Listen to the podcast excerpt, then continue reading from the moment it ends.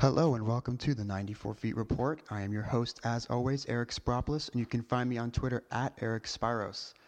This is, this is Monday, November seventh. Um, we are about almost done with two weeks of the N B A season, and today we are lucky to have Tamberlyn Richardson on as our guest. Tamberlyn is the editor of Space City Scoop, the Houston Rockets-affiliated fan-sided blog, um, also a contributor at Raptors, Raptors Republic for E S P N, and she has her own show on the All In Sports Talk Radio Network, Tamberlyn's Tip-Off. Tamberlyn, how are you today? I'm great, Eric. How are you? I'm doing well. Currently have Rockets Wizards on in the background, so if I make any cheering or uh, booing noises during the show, that's why I'm watching the Rockets play. Um, what do you think about Brewer starting? Uh, I have a lot of issues with that. Uh, uh, we can get to it if we have enough time at the end. I, ha- I certainly have some issues with that. Yeah, Rockets Twitter completely agrees with you. um, so in this show, everyone, we will be um, talking about some performers of the past week, um, talking about some disappointing teams so far in the season, and, and also some surprising teams so far this season. Um, and then touching a little bit on some trade rumors, such as Nerlens Noel and Brook Lopez being on the trade market. And uh, that'll be essentially what we do, similar to last week's episode. Um, I just want to remind everyone before we start that the show is also brought to you by Fan Essentials. If you use the promo code ninety-four feet at checkout, you get thirty percent off your first Fan Essentials subscription package. And it's also brought to you by Daily Fantasy Nerd. So if you play a lot of Daily Fantasy, DraftKings, FanDuel, et cetera, um, you can check our personalized link um, uh, both on my Twitter and in the episode descriptions on our Blog Talk Radio page um, to get some really good daily fantasy advice. With that being said, we can get into uh, some performers of the week. Again, this is in no order, but um, you know, I have a couple of guys down who have really just stepped up their game this past week. Um, I'm going to start with, I just mentioned the Rockets. I'm going to start with James Harden. Uh, and so, in, if so far in November, in three games, he's averaging thirty-three point seven points per game, fourteen assists per game, and seven rebounds per game on fifty-eight percent shooting. Tamberlyn, what have you noticed from Harden's game that has really impressed you this season? That he was a scorer. We always we always knew that he would fill up the stat sheet. I think what's been the most shocking is how good of a passer he is. He drives the lanes. Some of the passes he's made have been on the same level of someone like, I, I refer to him almost like a Manu Ginobili. You know that one pass that he, we remember from the playoffs when he ran to the corner and threw it across under the net to the opposite side? Yeah. I've seen Harden make some passes already this season that have been mind-blowing. Uh, the problem I find, and he's still figuring it out, you know, like he's still trying to figure out whether or not he should be getting his team involved, when he should be taking over. And I think that's been a little bit jilted in some of the games where he tries to get everyone started and then start scoring at the end. And I think the game will come more naturally to him once they, they get in a rhythm. And we'll see what happens when Pat Beverley comes back and Gordon is coming off the bench again, right? Yeah, I mean, w- with Gordon in the starting lineup, the offense is really explosive. I think they're av- they're scoring as a team one hundred thirty points per one hundred possessions, possessions, which is really incredible.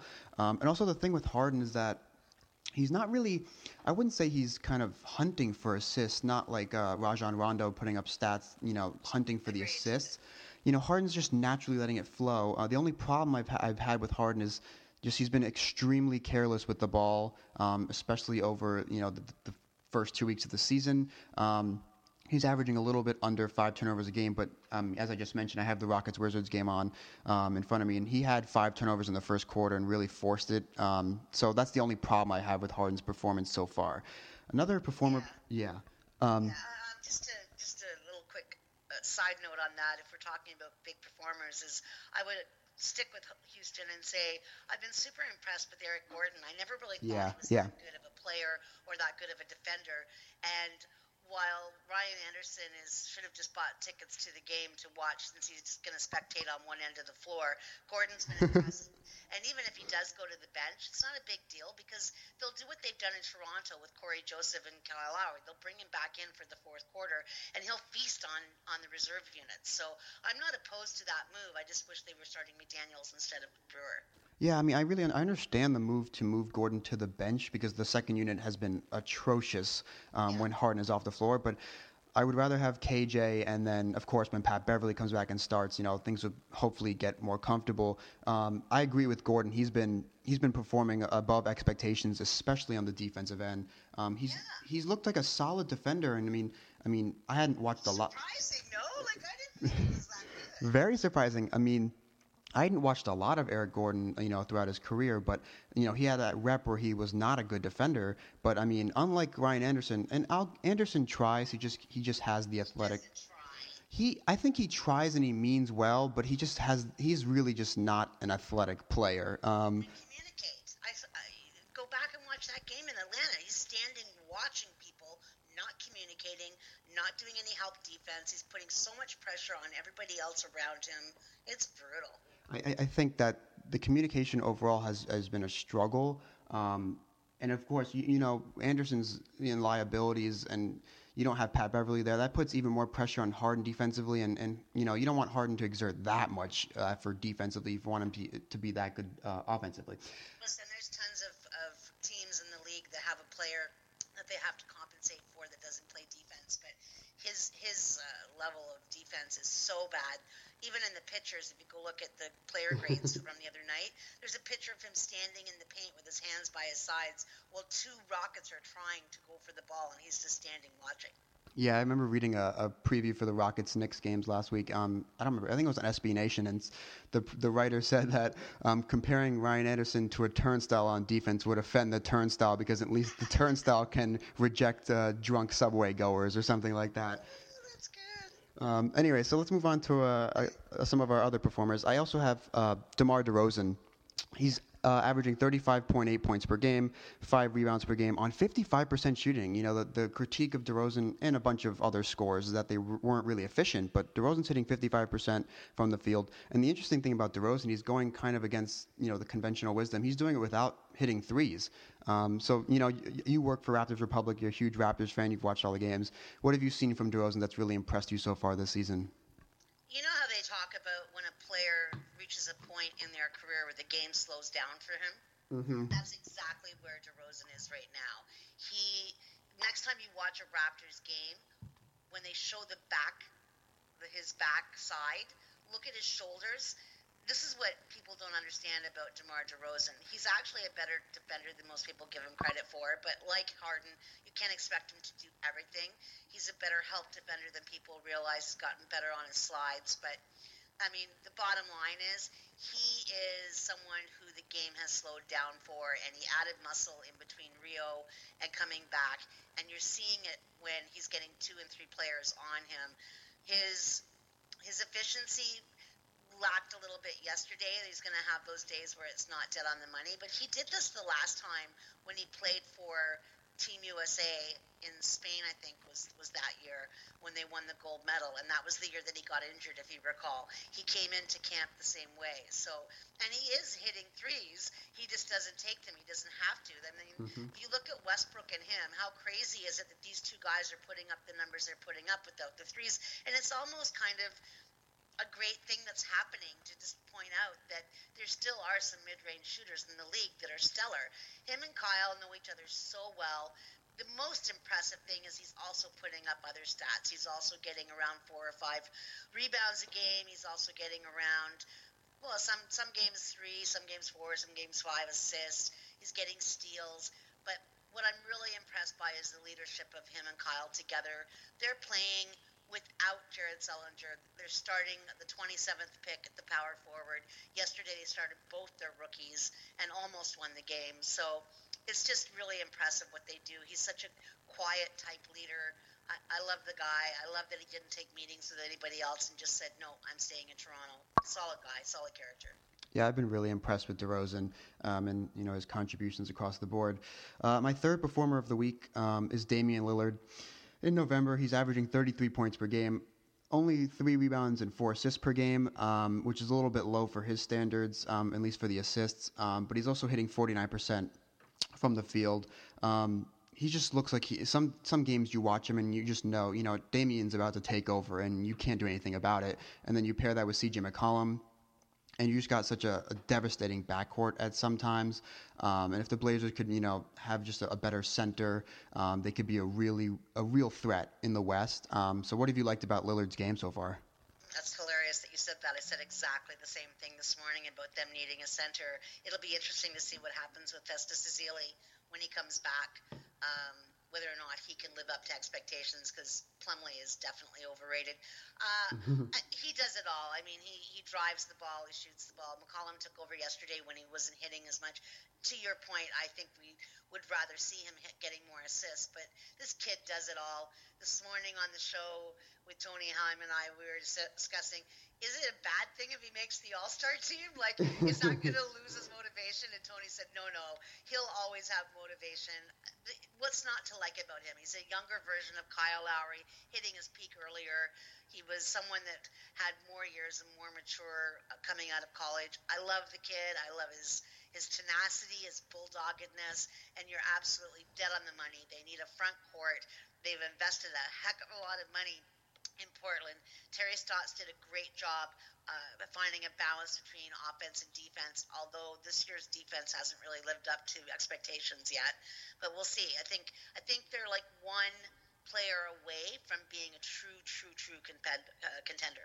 Yeah, I mean, they've invested a lot of money with, you know, Alan Crabb, Mo Harkless, Evan Turner.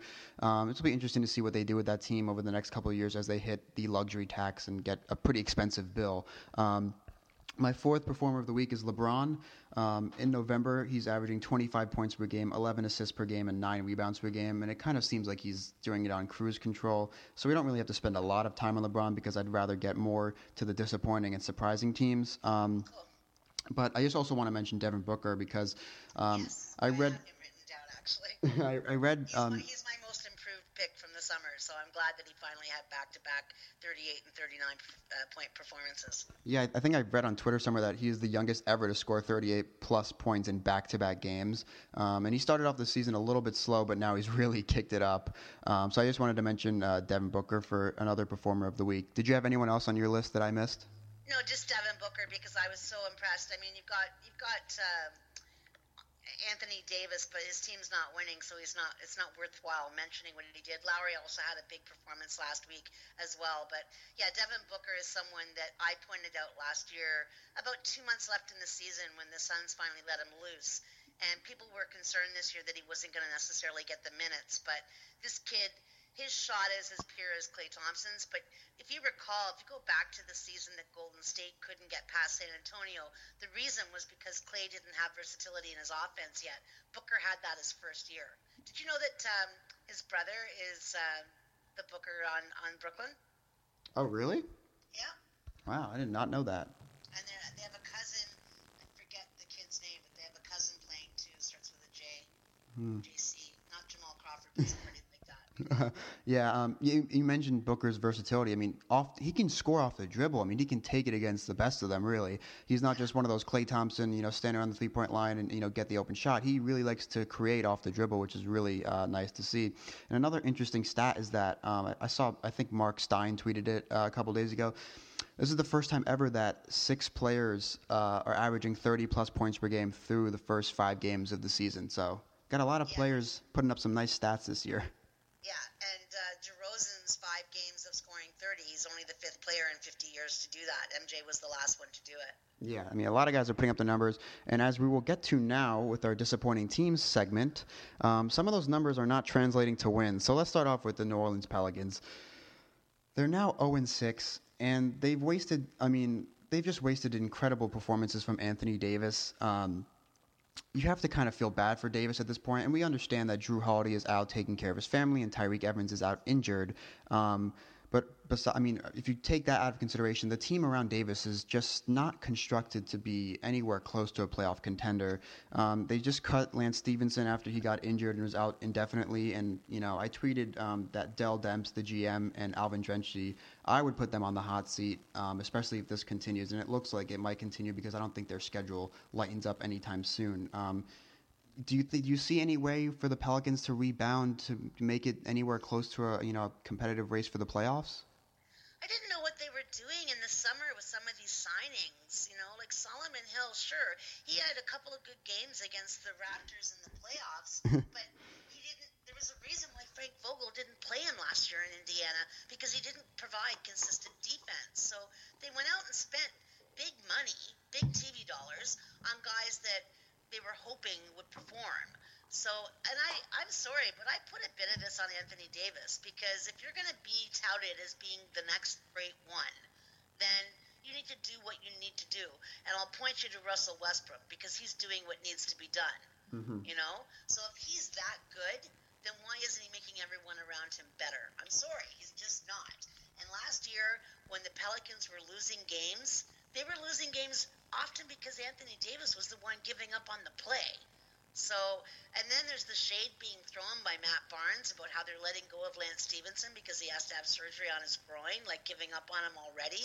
There's a lot, even in Houston, I'm sure, Eric, because you covered Houston as well, you heard what Ryan Anderson and Eric Gordon, who doesn't really say too much, he doesn't throw a lot of shade. Both of them really kind of, it made you wonder what was going on in that locker room, that they were so happy to get out of New Orleans. Something's going on there, and to your point, I I think Dell Demps is the one that's really on the hot seat, not so much Alvin Gentry, because he hasn't had the players to work with, and he's not making the decisions on personnel.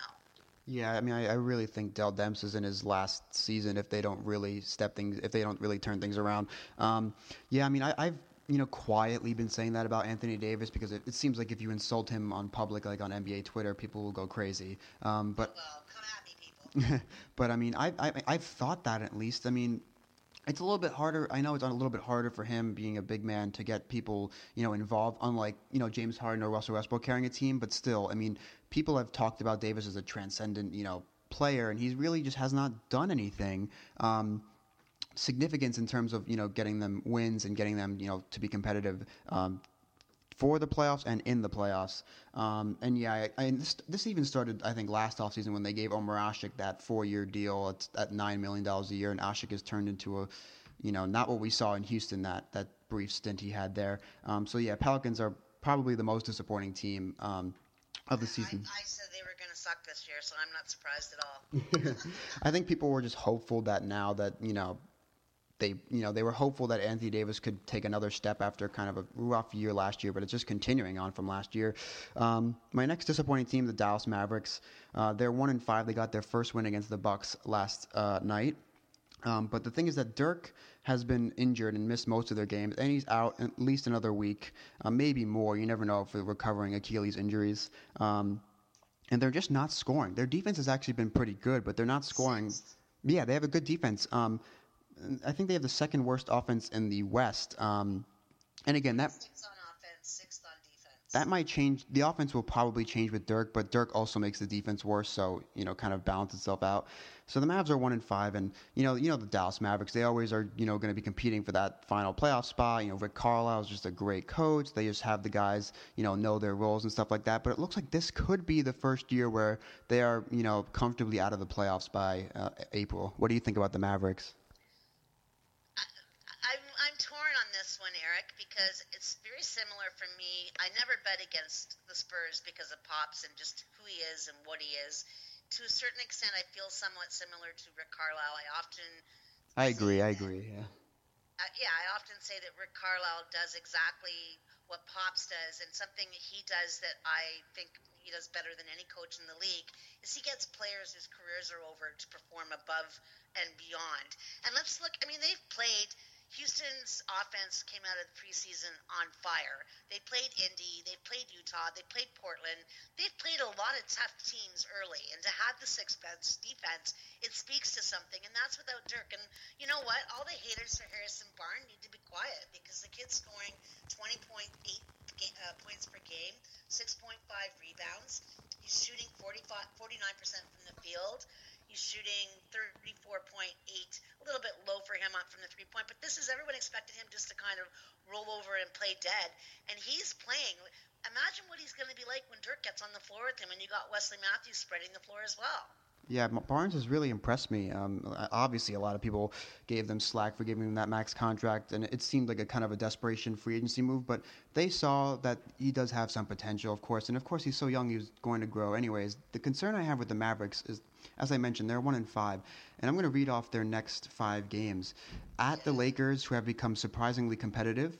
At the Warriors on a back-to-back. Um, then they play yeah, at... Barnes is going home. yeah, just right. like just like the uh, Dwight revenge game. That, that probably won't get enough attention. Um, at the Knicks, um, at the Celtics, and then home against the Grizzlies. So th- those are some tough games. And, you know, I could really see them going one and four in that stretch, and that puts them at two and ten, or two and nine, actually. Um, I don't know, because the Knicks and the Celtics are the twenty-ninth, uh, thirtieth and twenty-ninth worst defenses in the league. That's true. Um, I guess for the Celtics, it kind of depends if, you know, Horford is back and what's going on with their injuries. But I could comfortably see the Mavericks lo- losing three of those five games, and that puts them at a real disadvantage um, in the West.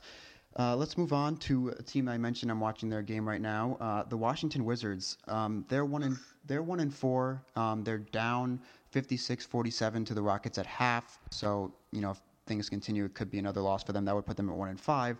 Um, I mentioned the Mavericks' schedule getting harder. The, the Wizards' schedule, um, they're playing Houston tonight. Then they play Boston, Cleveland, and then at Chicago. So those aren't easy games either. Um, I don't really see kind of an edge or a passion for the Wizards that I expected after them having a pretty down year, missing the playoffs last year. Um, of course, over the offseason, there was so much, you know, rumors and stories about the turmoil between Wall and Beal, and Wall's being jealous about all these contracts handed out.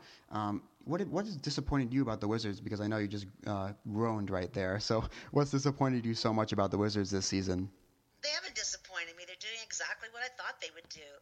Bradley Beal is a player that can't stay healthy, that's plays when the bright lights are on. He likes to go look at me, and when he has to carry the team, he disappears. I'm sorry. Like, Wall does everything and then some for his team. He's his the reason his knees have to have surgeries is because he got tired of carrying fourteen players. You know, Bradley Beal's shooting thirty-seven point three percent from the field and twenty-nine point six from deep. This kid just got paid. Everyone jumped all over Harrison Barnes and other players getting paid. They're actually performing, and Beal's got Wall beside him and he can't hit. Please, Scotty Brooks is on the hot seat already, and for all those players that said, "Oh look." Scotty Brooks has this great offense, and he's used to working with stars. Really? They have the twenty-second-ranked defense and the twenty-seventh-ranked offense. I've, I've, I'm not surprised at all. I've never been impressed with Scott Brooks as a coach, and when the Rockets were, it was rumored that the Rockets were interested in bringing Brooks in, I was really um, getting nervous that they were going to bring him in. I think Brooks is one of the most overrated coaches in the N B A. Though I.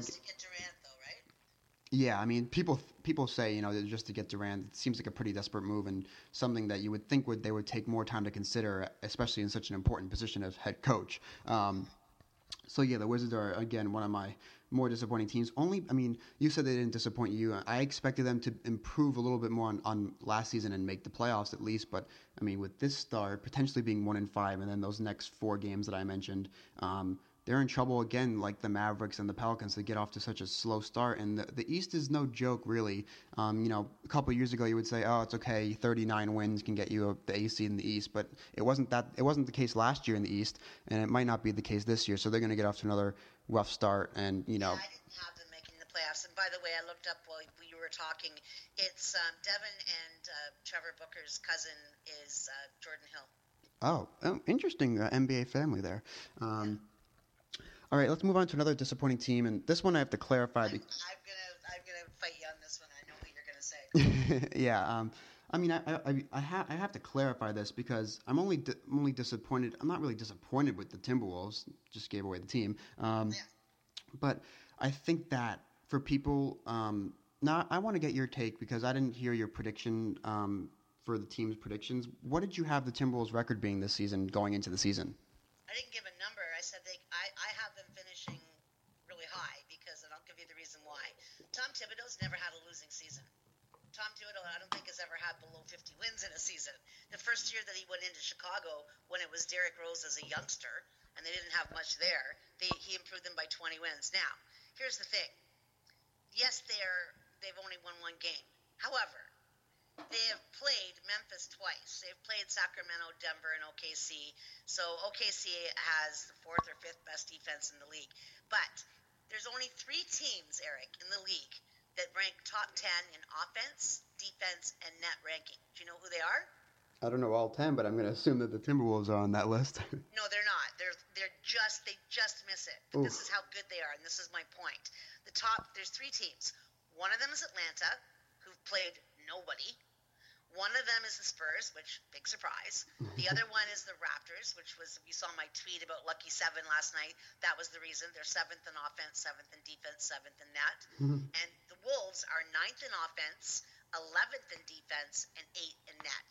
So I refuse to believe that this team is not going to do something. The fact that he's improved them that much on defense already, given the teams that they've played, I really believe in this team. I believe this week we're going to see some uh, jump from them. They play Brooklyn, Orlando, the Clippers, and Lakers in a back-to-back this weekend. At worst, they'll come out with two wins, possibly three, and possibly a sweep if they really shock, because L A, uh, the Lakers are on the back end of that back-to-back. Honestly, this team has been so impressive, and to those haters that are throwing shade at Ricky Rubio, saying trade him, just throw Dunn in, this is precisely why you don't get rid of Ricky Rubio. He's probably one of the most underrated defensive players in the league. He also is a great assist man. They're missing him on the floor. Yes, Dunn is going to be amazing, but they have to have him coming off the bench and working him in slowly. This team is going to be in the playoffs. I don't care what anyone says. They're going to be that team in the second half where you compare the first half to the second half. Uh, and they're going to have leaps and bounds better. I just, unless there's some sort of major injury that happens, I see this team finishing in sixth. I really do. I agree with and you. I know that's bold, but that's where I'm at. I agree with you with the Ricky Rubio talk. I really didn't understand people as soon as they drafted Dunn. Um, oh, it's time to trade Rubio. There's no point. You got to keep Rubio. Dunn's not ready, especially if they're if they're going to be as good um, as you say. Um, I, I just. The only thing with the Wolves is that they've been actually really good for three quarters. Um, the third quarter, they've just been terrible. Um, I remember reading on Twitter, I don't remember what the, how much they've been outscored by in the third quarter, but that's the reason that they're one and four. I mean, they, they have a good offensive rating, good defensive rating, good net rating, as you just explained. But if they weren't so terrible in the third quarters, which I think will change, um, Absolutely. especially with Thibodeau's coach, I think that'll change. So one and four is just an outlying record. I'm not, I'm not, you know, ringing the alarm bells. Um, Yeah, Cat's been a little bit injured. Andrew's been a little bit injured. How crazy is it that up until everyone said Andrew couldn't hit the threes, up until last week, Andrew Wiggins was leading the league for for, for uh, effective field goal percentage from three. He was shooting sixty percent from three. That is surprising and unexpected. Wiggins, Wiggins is amazing. This kid is, is going to impress everybody. Wig, uh, so is Cat. Dang has been Uh, incredible. I saw that last year towards the end of the season, and I really like Bielitsa.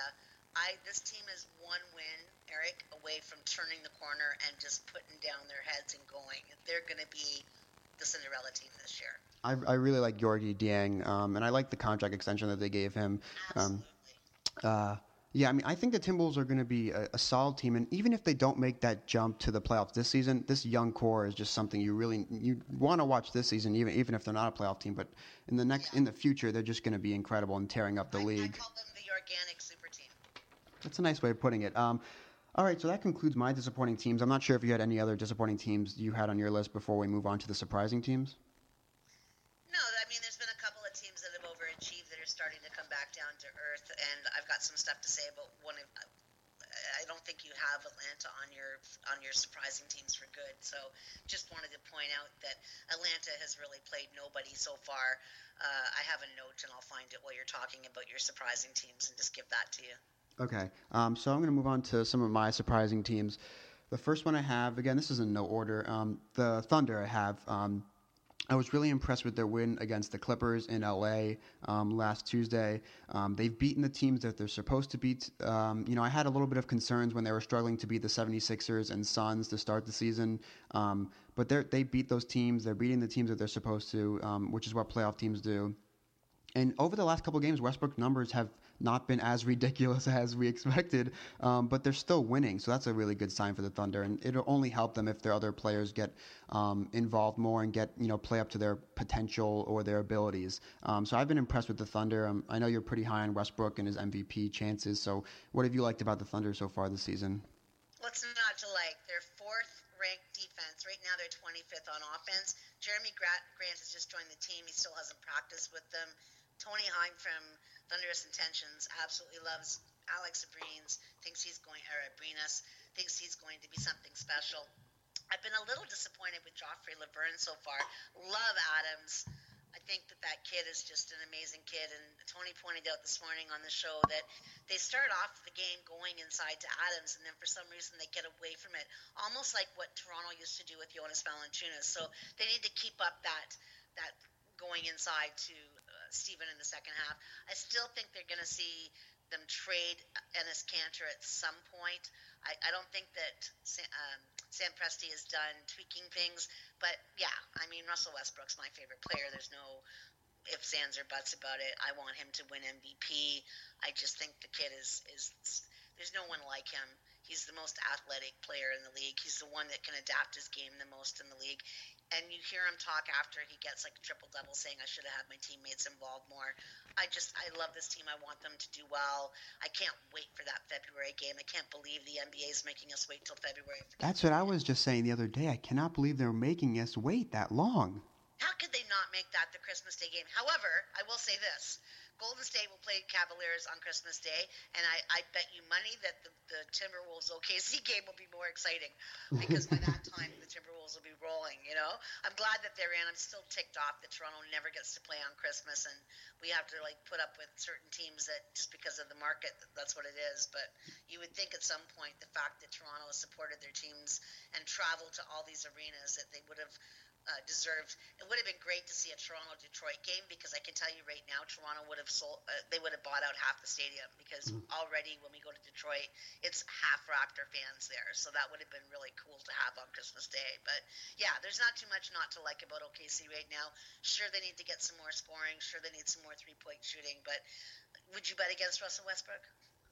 I probably would not. um... Uh, so uh, let's move on to the and my next surprising team. I have the L A Clippers, and of course, people expe- expected the Clippers to compete for that second seed in the West, and you know, some people, a good amount of people, are picking them to make their comp- Western Conference Finals run this year. Um, but I've been impressed because they had, you know, back-to-back beatdowns, and these were beatdowns of Memphis and San Antonio on the road. Um, They're only giving up ninety point seven opponents' points per game, but they have a really great defense. I think that's first in the N B A um, in terms of yeah. points allowed. They have yeah. a plus twelve. Uh huh.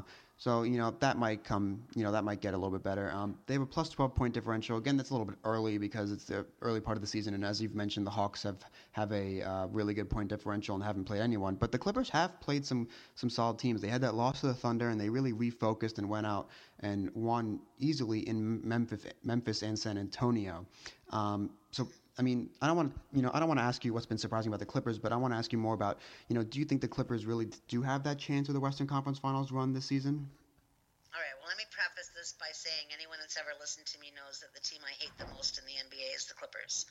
That said, I have to give credit where credit is due. They've played, out of all the teams that are doing well, they've played some really tough teams. And as you pointed out, to go into San Antonio and give them a beatdown the way they did was very impressive. O K C handed them their hat. Um, what's the thing is, I don't know how, how good Raymond Felton and Maurice Spates will be over the course of a season, because right now their bench is doing well. But let's be honest, this team's not going to be measured by the regular season. They're going to be measured by whether or not they can get out of the first round of the playoffs.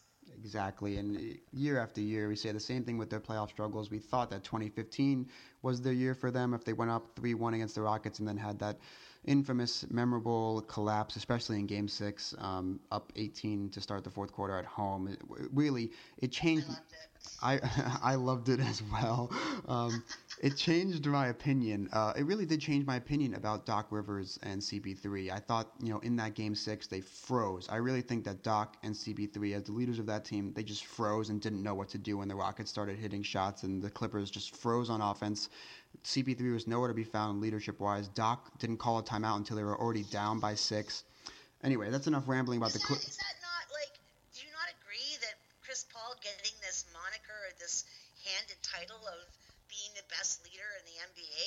I, I don't I don't believe that. All I ever see him do is yell at people. I personally think that Dwayne Wade is the best leader in the N B A because of what I've seen him do when he's compensated to let someone else take the spotlight and what he's done with youngsters around him. Yeah, I, I can agree. I understand why C P three is given this crown. I can certainly agree with that, and I, I really love Dwayne Wade. Um, I was just going to mention, oh, another thing with C B three I have a problem with. It's not really the problem with C B three. Is that the problem with just general N B A fans is that um, I've been talking to a lot of people, and you know, and I, of course, I'm, as as a Rockets fan, I, I always seem to be defending James Harden um, more than I should have to, because people still think he's not that good of a player in comparison to the other stars. Um, and the interesting thing about that is people, when you know, trying to bash Harden, will always point to how much he flops, and then I bring up you know players like C P three, and then they basically try and you know they don't equate the flopping as if like Harden. Harden's flopping is like a lot worse than C P three's, but I mean, you see C P three, you know, really hunting for foul calls, and you know, we've all seen it, and that, that used to be his rep.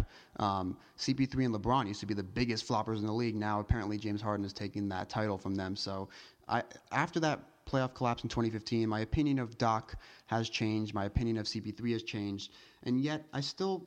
I don't say I, I don't feel comfortable picking them to make the conference finals because the Spurs have looked good, um, and of course you know you never know with injuries. But I think if this is uh, if you we say this every year, but if this is the year for the Clippers, you know it's got to be twenty sixteen, twenty seventeen. So we'll see about that. Let's move on to I the. Hope, I hope they're not personally uh, me, unless it's against O K C and O K C beats them down, because I'm just not a fan of theirs. But do you do you think, Eric, that if they don't get past the second round this year, that they're going to blow them up? Uh, well, see, so we, we have to clarify. So C P three and Blake both have their player options, and you know, no matter what, they're going to opt out to get more money, even if they stay in L A. But I would look at C P three more than Blake. Um, if they get, if they lose in the first round or if they lose in the second round, I think there's a good, you know, small underrated chance that C P three leaves to get a title. Um, we've seen it. Super teams are now the thing. Um, not, where I think he'll go. Um, are you going to say San Antonio? Okay, good. Uh, where? I think he'll go to either New York or Chicago to play with one of Wade or Melo, because you know how the boys are all tight. The banana boat crew. It would be like uh, ridiculous for him to go to the Cavaliers, because you've got LeBron's going to want the ball in his hands, so it would be stupid for, for C P three to go there. But yeah, I could see him going to New York or going to Chicago. Yeah, um, I would. I think C P three would leave before Blake would, um, just because C P three has been declared as a point god, and you know he needs he needs to make the conference finals in his career. Um, so if they don't make it out of the first or second round, I could see I could seriously see C P three leaving. I'm not I'm not entirely sure that confident that Blake would leave, though I could see it. But a lot of people have been saying that he loves being in L A in the big market, and we've seen what it's done to his brand. So. Um, Let's move. Um, just to let you know, I pulled up the uh, Atlanta Hawks schedule. So they won against the Wizards, who have been abysmal. They beat the seventy-sixers, they beat the Kings, and they beat the Rockets. The teams they lost to were the Lakers and the second winning against the, the Wizards. So it's not like they're playing like killer teams. We'll find out more this week when they play the Cavaliers, the Bulls, and uh, the seventy-sixers again. Yeah, I think I think when I did my um, season preview uh, episodes of the of the show, I think I had the Hawks as the sixth or seventh seed in the East with like forty-five wins or something like that. So I didn't. I have them potentially falling out of the playoffs. But... Wow, you're you're a lot lower on them than I am, but uh, I did I, I did expect a drop off from last year. So it's yeah, we'll we'll find out a lot more about this team. Actually, Eric, I put them six or seven as well, but. But with the caveat that they could fall right out of the playoffs, depending on whether or not Vogel could take some tape that he brought with him from Indiana to put together the Orlando team. Mm-hmm. Um, yeah, so we'll we'll find out a lot about the Hawks. Again, we'll find out a lot more about all these teams um, because it has only, it's been less than ten games. So we just just you know talking about some trends and stuff like that. So let's move on to another surprising team. This one. They're not really surprising because, uh, you know, everyone expected the Cavs to be really good, but they're six and oh. I think this is the first time LeBron uh, LeBron team has started, I think, at least five and oh. Um, you know, the, the Cavs just look really comfortable, you know, after last season, you know, bringing in Tyronn Lue and not everyone figuring out their roles now. The big three had some problems. You know, LeBron was subtweeting them, seemed like, um, every other day. Um, but the big threes, like, figure out their roles. You know, LeBron's kind of on cruise control. He's letting Kyrie and Love get their stats and their numbers and letting them, you know, do their thing. Um, they're six and oh. They've they've had they had an impressive win in Toronto. They've had some, you know, routine wins against the did Knicks. Did you see that game? Uh, I didn't catch all of it, though. So did you know that they got... At the end of the third quarter, they only had six personal fouls called against them. Wow, I did not know that. Yeah, they got gifted that game, dear. They also got gifted the game against the seventy-sixers on the weekend. I I, I, I should actually, you know, I didn't put the seventy-sixers on my surprising list team because, well, they are winless, but they've looked impressive and they've they've fought in almost all of their games. So I've been. Well, Embiid. Uh, I've been so high on Embiid ever since he was drafted. I'm so happy he's playing, and he's not only playing, but he's doing well. Um, yeah, Serge is going to be good too. He just hasn't had enough minutes yet. You wait, but by the time that they're midseason, Serge will be amazing. Yeah, and I'm just waiting to see what's going on. We'll get to this in our next segment about trade rumors with Nerlens Noel, but I'm interested. I'm interested to watch the 76ers front office see what they can do with what they've been given from Sam Hinkie. Um, yeah, they're definitely an N B A League Pass must-watch team. Yeah, uh, Embiid alone is an N B A League Pass must-watch player. Um, yeah. Let's let's get on to a more interesting, surprising okay, team. Just just for the Cavs, just to let yeah. you know. So the thing is, they're they're benefiting from all the nonsense that's going on. Okay, so you got Golden State, who used to be loved by everybody, and now they're the, the villain team, right? So you've got the whole Kevin Durant, Russell Westbrook narrative going on there. You've got Dwayne Wade leaving Miami, going to Chicago. You've got Rose and Noah leaving Chicago to go to New York. There's all these things going on. There's all these players having these ridiculous scoring outputs and like things that we've never seen, like fifty-point games in the first week of the season and DeRozan's thirty point five Uh, consecutive scoring streak, and all these things are going on, and meanwhile LeBron's just sitting back, and normally the title holders come into the season with all the spotlight on them, and they're just sitting back basking in the lack mm-hmm. of spotlight on them. He's out there, maybe he's missing it because he's out supporting Cl- Hillary Clinton, right? Yeah. But let's look at the teams that they've played. Their first game was against the thirtieth worst defense, the worst in the league, the, the Knicks. The game against Toronto, I'm sorry, they got gifted. They lost. They won by three points, but they got gifted. I'm telling you, straight goods. Mm-hmm. Orlando, they played, you know, they're twenty-third ranked defense. Houston's the twenty-eighth ranked defense. Boston's the twenty-ninth ranked defense, and the seventy-sixers. So that said, they they are solid, and they still have a bunch of good guys, older guys, vets that they can rely on coming off the bench. And Richard Jefferson, James Jones, now with Mike Dunleavy. This week will be interesting, Eric, because this week they play the second and third ranked defense. They play Atlanta, the Wizards, and Charlotte. And Atlanta and Charlotte are ranked two three in defense. So let's see how they fare against them. It'll be interesting to see. It'll be interesting to see, you know, I mean, I don't I don't see the Cavs being hungry to, to have a, to set, you know, the wins record at all. But, you know, as you mentioned, it's it's interesting that you brought it up. You know, they're they're kind of benefiting from all these other storylines, and they just look really comfortable, just you know, doing their thing. Like, hey guys, we're the defending champs. We're just going to go out and play basketball now, without without all this attention on us. Um, so I just want to move on to the probably the most interesting or most surprising team, at least in my opinion, are the the L A Lakers.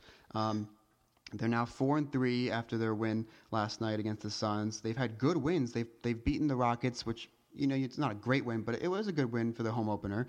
Um, they won in Atlanta, um, which, I mean, no matter what we both think about Atlanta being overrated, that is still a good win for a young team in the Lakers. And they beat Golden State, which was on the second night of a back-to-back after that Thunder game, but it was still a good game. Um, and Phoenix. And, and now Phoenix. So they have some good wins. Um, and the thing is that, you know, can we start the Luke Walton for Coach of the Year hype train yet, or are you not on board yet? Tony Heim already said that today. He beat you to the punch, and I was like, oh, wait a minute. Because here's the thing, listeners. The bottom line is, until you reach about the seventeenth to twentieth game in the season, you don't really know. This is a small sample size. That's true. And things will change. Excuse me. Things will change as you get more games going. What does happen, however, is teams during the first fifteen to twenty games of the season – kind of show the referees what their identity is going to be. So, for example, a team like Thibodeau's team, the, the Timberwolves, will continue to keep fouling every play if they have to until the referees realize, okay, we got to let this go, like when he was in Chicago. The same can be said for what they will do. Oladipo just got hurt. Uh, what they will Ooh. do with um, the Lakers, because if they keep winning, then some. They're going to get the benefit of the call. From my perspective, what they've done, what Luka's done that is really impressive, which should have been done, they didn't have the personnel, obviously, before. But Jordan Clarkson is a sixth man. He should be coming off the bench. They have length. So to your point, you said, you know, Golden State came in and they were on the ba- on a back-to-back, but this is a seventy-three win team last season, and my listeners' ears bleed every time I say it, but the Achilles heel for Golden State is length and athleticism. Well, hello, that's what the Lakers have, right? Yeah. So I think we're going to start seeing them downtrend a little bit. They'll play the sixth-ranked defense in Dallas this week. They'll play Sacramento, and Boogie will be, like, doing what he does. They'll play Anthony Davis, who's desperate for a win, and they'll play the Wolves. I, if they come out of that two and two, it's a good week for them. I mean, this team, I, I don't see them sticking around to get a playoff berth, but certainly the seeds are being planted for the type of chemistry, the type of identity this team wants. And, yeah, I think all kinds of kudos to Luke Walton. But do you honestly believe they're going to be fighting for that eight seed come April? Oh, no, absolutely not. But um, it just it's just nice to see the team playing free under Walton and without Kobe. I mean, at, last year they were just so held back with Kobe's uh, you know farewell tour, and then Byron Scott basically just you know kissing Kobe's feet every day and letting him do whatever he wanted. Um, it really held the team back. They brought a new coach in Walton. Kobe is gone. They moved Clarkson to the bench. This team is just they're just playing free. They're playing as a team. Somehow Walton, I don't know who to give credit for, but somehow they've converted Nick Young to be a, a competent three and D somewhat of a player. It's really incredible what they've done to some of their players. They're passing. The, you know, Julius Randle looks much improved. Um, oh, my God. I talked about this. You tell me. Do you think that kid's good? Because supposedly Luke Walton told him, "You're the next Draymond Green," which to me is absurd, but he's bought into it, right? I think that he is so overrated, but if you got him playing like that, then good for you. But I would like to see them take him while he's at his peak right now and trade him for a real value. If the Lakers were smart, that's what they should do, because I don't think Julius Randle's that good of a player. However, yeah, to your point, they're passing, which is the biggest thing that Luke Walton has brought to that team. He's got guys. Now, in all fairness, they played with Kobe last year and they didn't get to touch the ball. So it's true. They're happy to pass the ball because they know it might come back to them. Yeah. And by the way, the overrated Heat are getting killed by the Thunder right now. Wow. Uh, yeah, the Heat the Heat started off well, and then they've they've come back to earth and, you know, pretty is much. Justice Winslow, like, terrible on offense or what? He has been horrible on offense this year, so it, there's some serious concerns there as well. Um, but, yeah, so. Johnson, mm-hmm, yeah, me too. Um, so, yeah, that just that concludes my surprising teams. I wanted to see if you had any others on your list that I didn't talk about. Charlotte.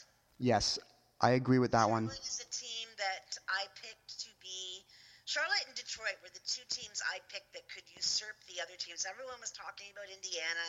Everyone was talking about Miami and the self-appointed super team Knicks. And I said, I do not see Miami or the Knicks making the playoffs. If they do, it'll be an easy. I agree. I think Chicago's overrated. The two teams I thought that would really surprise, possibly three, I threw Orlando in the mix because what Frank Vogel did with Band-Aids and Paul George last year was out of control. So I do think Orlando will turn it around, but they'll be competing for the bottom more so.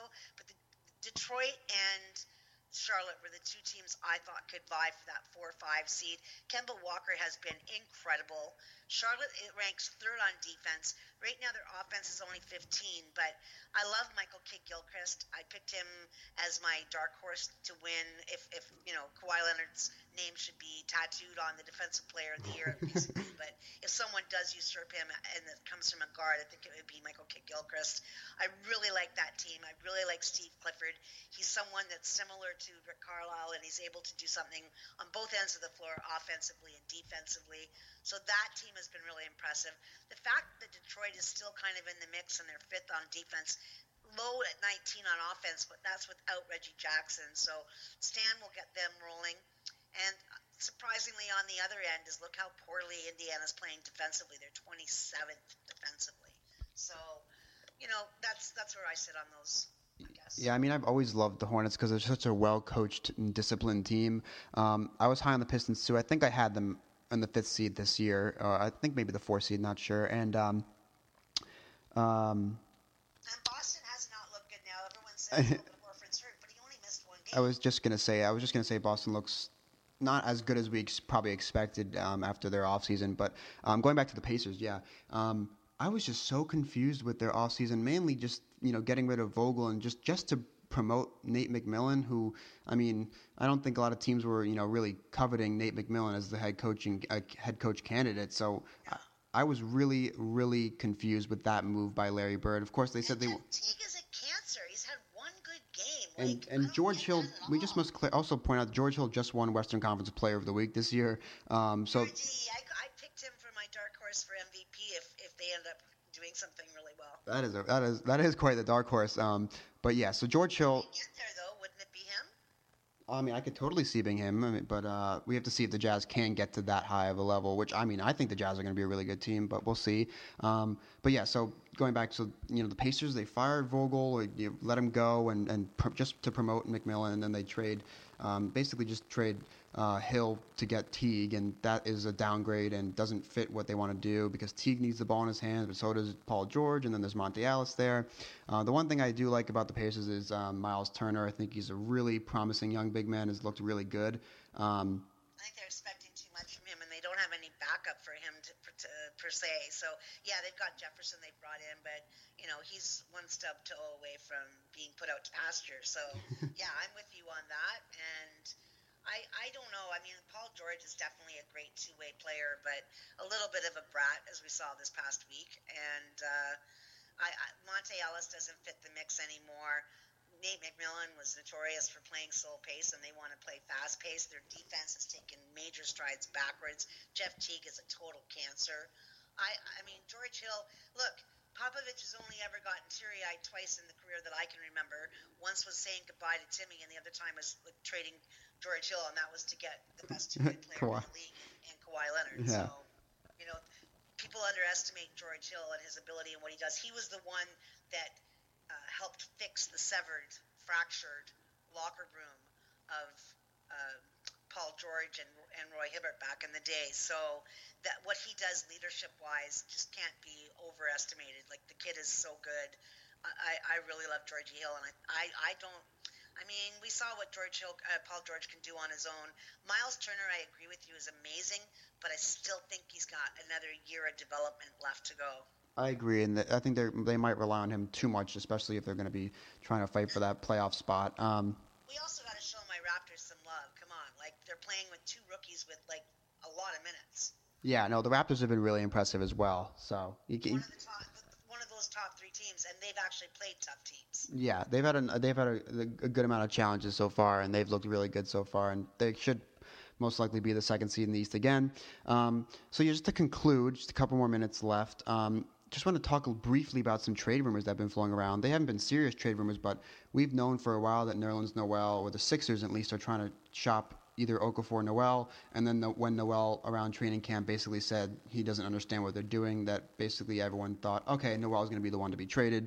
Um, and so I, I don't know where I read this, but I saw this on Twitter, I think, and there was a rumor for Nerlens Noel to the Raptors for Corey oh, Joseph and a first-rounder. I don't think it should happen, though. It's um, not going to happen. I'll, I'll, I'll eat my hat if it happens, and I'll tell you why. Here's the thing. The Toronto Raptors keep everything very close to the vest. I'll give you an example. Jared Sullinger had to have the Jones fracture surgery. What did they say? Uh, he's having surgery to relieve discomfort in his foot. Mm-hmm. They are the most, they keep everything so closely guarded. Whenever you hear about a Raptors trade, most nine times out of ten, ninety-nine times out of one hundred, nine thousand nine hundred ninety-nine times out of ten thousand, it's just them using it because they know the Raptors won't decline it. They won't, they won't deny it, and they won't agree with it. They just let you talk. So the one thing the Raptors do, and I can point you to the fact that they're playing Jakob Poeltl minutes in every game, and Pascal Siakam, who I loved that trade. I was so happy. Nobody on really knew who he was, and I was jumping up and down for joy when they got him because he's going to be a very special uh, glue player for the team. He... I don't know if you know this, Eric, but his first season at New Mexico, he's only played four seasons. His first season, he took sixteen shots out of the paint, hit three. Last year, he took three hundred and hit forty-four point five percent. Mm-hmm. He's a very smart kid, high I Q. They go for quality, high-quality uh, character guys. Nerlens Noel, this was not well publicized. Everyone thought that Okafor was the, the cancer. He's not. Nerlens Noel got thrown out of a mansion for trashing it. He sent his friends over to the neighbors with death threats because they complained about the parties every night. He's not a high-quality character. The Raptors will have nothing to do with him. Yeah, I mean, I, there have been serious concerns about Noel's character. He's obviously had some injury concerns. He hasn't even played so far this season. Um, but it, I, as I mentioned before, it's going to be interesting to see what the 76ers front office does if they trade Okafor and Noel and who they get back because – I think they trade them both. I mean, it, it's interesting because, you know, Hinkie obviously was stockpiling these big men, you know, with the idea of trading them in the future, but now Hinkie's not there, so it's going to be interesting to see what the new front office can do with what they've been given from Sam Hinkie. Um, so, yeah, that's just that's basically what I had. I mean, so, you know, if you had any other final thoughts, uh, Tamberlyn? I, I would just say that I think that it would behoove Philadelphia to try to trade both Okafor and, no- and Noel, and I think that is their game plan. It's not that they're against Okafor. It just makes more sense to have Dario Saric, Ben Simmons, and Joel Embiid as their core moving forward, and they definitely need to get a point guard. We'll see what happens. If if here's my thought. This is this. I'm going to throw this out there. If Houston ends up getting Demo signed, I could see them letting Tyler Ennis go, and Tyler Ennis is an old school point guard who I think could really help Philadelphia. Um, so, I, I, it's possible, but I mean, I from what uh, I haven't watched a lot of Ennis. I mean, I, he did play in Syracuse, which is where I go to school now, so I have seen some of his games in college. From what I've seen so far this season with the Rockets, he has been um, a, horrible, um, but maybe it's not working out because he's not fitting in the system. Uh, he's not you, turning the ball over. He gets a there. He'd be the perfect complement to Ben Simmons and those guys. I, I mean, that Brown would be the, luck, the likely one to be let go, but he's Harden's friend, so I'm just throwing that out there. But they need to get a point guard. Yeah, the 76ers do need a guard for sure. I mean, um, Bayless is out with an injured wrist, but he's not really a point guard. He's more of a shooting guard. Exactly. Um, so, all right, uh, thank you, Tamberlyn, for joining us. I just want to let you uh, throw out your social media and, and where everyone can find your work so they know to look forward uh, to your work in the future. Okay, well, as Eric said, I'm the managing editor at Space City Scoop. I'm a contributor for Raptors Republic. You can find me on Twitter at capital T T O T, lowercase A M B Z, that's at T T O Tams, and my Facebook page, Tamberlyn's Tip-Off. And thanks for having me, Eric. Thank you for joining us, Tamberlyn. I, um, hopefully, maybe one day in the future, you know, it took us a while to get you on my show. Maybe, you know, hopefully in the future I can go on your show and we'll have a little bit more fun. Absolutely. I will definitely return the favor. All right, take care, Tamberlyn.